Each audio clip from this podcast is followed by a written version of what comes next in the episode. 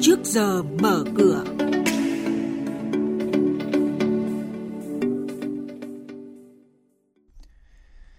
Bộ Tài chính giám sát chặt chẽ thị trường trái phiếu doanh nghiệp, lãi suất của các ngân hàng Việt Nam vẫn cao. Hơn 200 doanh nghiệp bị Cục Thuế Hà Nội bêu tên vì nợ và một số thông tin giao dịch trên thị trường hàng hóa thế giới sẽ được biên tập viên Hà Nho và Bá Toàn chuyển tới quý vị ngay sau đây. Vâng, thưa quý vị và các bạn, mặc dù Ngân hàng Nhà nước đã hai lần cắt giảm lãi suất chính sách năm nay, hồi tháng 3 và tháng 5 xuống còn 4,5%. Nhưng nhìn chung lãi suất của Việt Nam vẫn thuộc mức cao trong khu vực, kể cả so với những nền kinh tế cùng thứ hạng như Philippines, Indonesia hoặc Ấn Độ.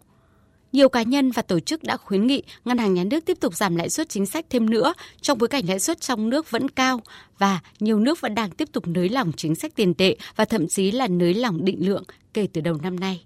Theo ông Nguyễn Hoàng Dương, Phó vụ trưởng vụ Tài chính Ngân hàng và các tổ chức tín dụng, Bộ Tài chính, thị trường trái phiếu doanh nghiệp trong những năm gần đây đã trở thành kênh huy động vốn ngày càng quan trọng cho các doanh nghiệp, từng bước cho thấy sự dịch chuyển vốn từ kênh tín dụng ngân hàng sang kênh phát hành trái phiếu.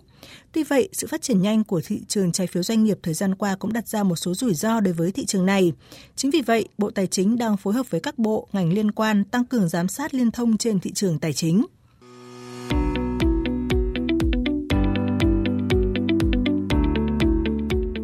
Quý thính giả đang nghe chuyên mục Trước giờ mở cửa phát sóng trên kênh Thời sự VV1 từ thứ 2 đến thứ 6 hàng tuần trong theo dòng Thời sự sáng. Diễn biến thị trường chứng khoán Biến động giá hàng hóa được giao dịch liên thông với thế giới trên Sở Giao dịch Hàng hóa Việt Nam. Nhận định phân tích sâu của các chuyên gia tài chính, cơ hội đầu tư được cập nhật nhanh trong Trước giờ mở cửa.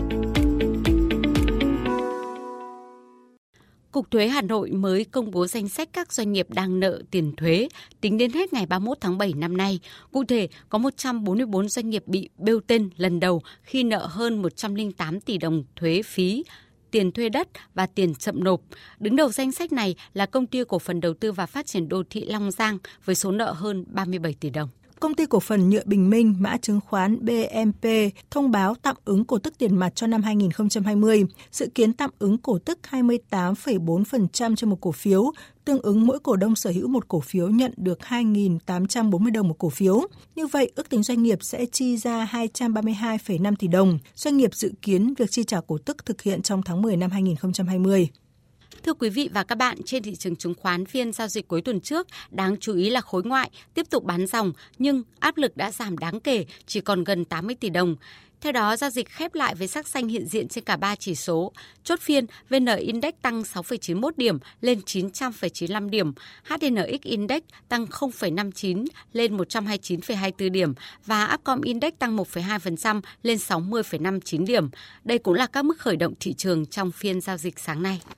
Thưa quý vị và các bạn, tiếp theo sẽ là thông tin từ Sở Giao dịch Hàng hóa Việt Nam với diễn biến mới nhất trên thị trường hàng hóa thế giới. Chúng tôi có cuộc trao đổi nhanh với bà Nguyễn Thị Minh Trang, chuyên gia phân tích thị trường của thành viên kinh doanh hữu nghị. Thưa bà, nhóm hàng hóa nông sản ghi nhận mức tăng ấn tượng như thế nào trong tuần trước? Vậy theo bà, những yếu tố nào đã giúp giá của các mặt hàng này bứt phá? Vâng, trong tuần vừa rồi thì chỉ số MXV Index nông sản đã tăng vọt 5,1% lên mức 1.199,83 điểm. Giá trị giao dịch trung bình của nhóm nông sản cũng tăng 25% so với tuần trước, đạt hơn 1.500 tỷ đồng mỗi phiên. Diễn biến này thì chủ yếu đến từ mức tăng đột biến của nhóm sản phẩm đậu tương và lúa mì. Việc Trung Quốc đã thu mua đậu tương Mỹ trong 11 ngày liên tiếp là nguyên nhân chính giúp cho giá đậu tương kỳ hạn tháng 11 đã tăng gần 5% trong tuần vừa rồi, lên mức 383,4 đô một tấn. Bên cạnh đấy thì việc các quỹ đầu tư đổ tiền vào thị trường nông sản với việc mua dòng 42.000 hợp đồng đậu tương và 27.000 hợp đồng lúa mì cũng đã góp phần không nhỏ giúp giá của hai mặt hàng này tăng mạnh và giá hợp đồng lúa mì kỳ hạn tháng 12 đóng cửa tuần trước đã tăng đến hơn 6% lên mức 211,3 đô một tấn. À, vậy thưa bà là nhà đầu tư thì cần lưu ý những thông tin và những sự kiện gì trong tuần này? Trong tuần này thì thời tiết tại các quốc gia Nam Mỹ, đặc biệt là Brazil là điều mà thị trường quan tâm nhiều nhất.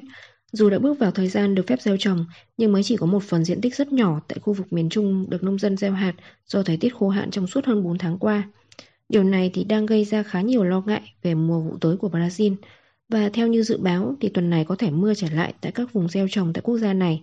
Nếu như điều này xảy ra thì sẽ tác động không nhỏ đến giá đậu tương trong thời gian tới. Vâng, xin cảm ơn bà. Cảm ơn biên tập viên Hà Nho và Bá Toàn với những thông tin đáng chú ý vừa rồi về thị trường chứng khoán.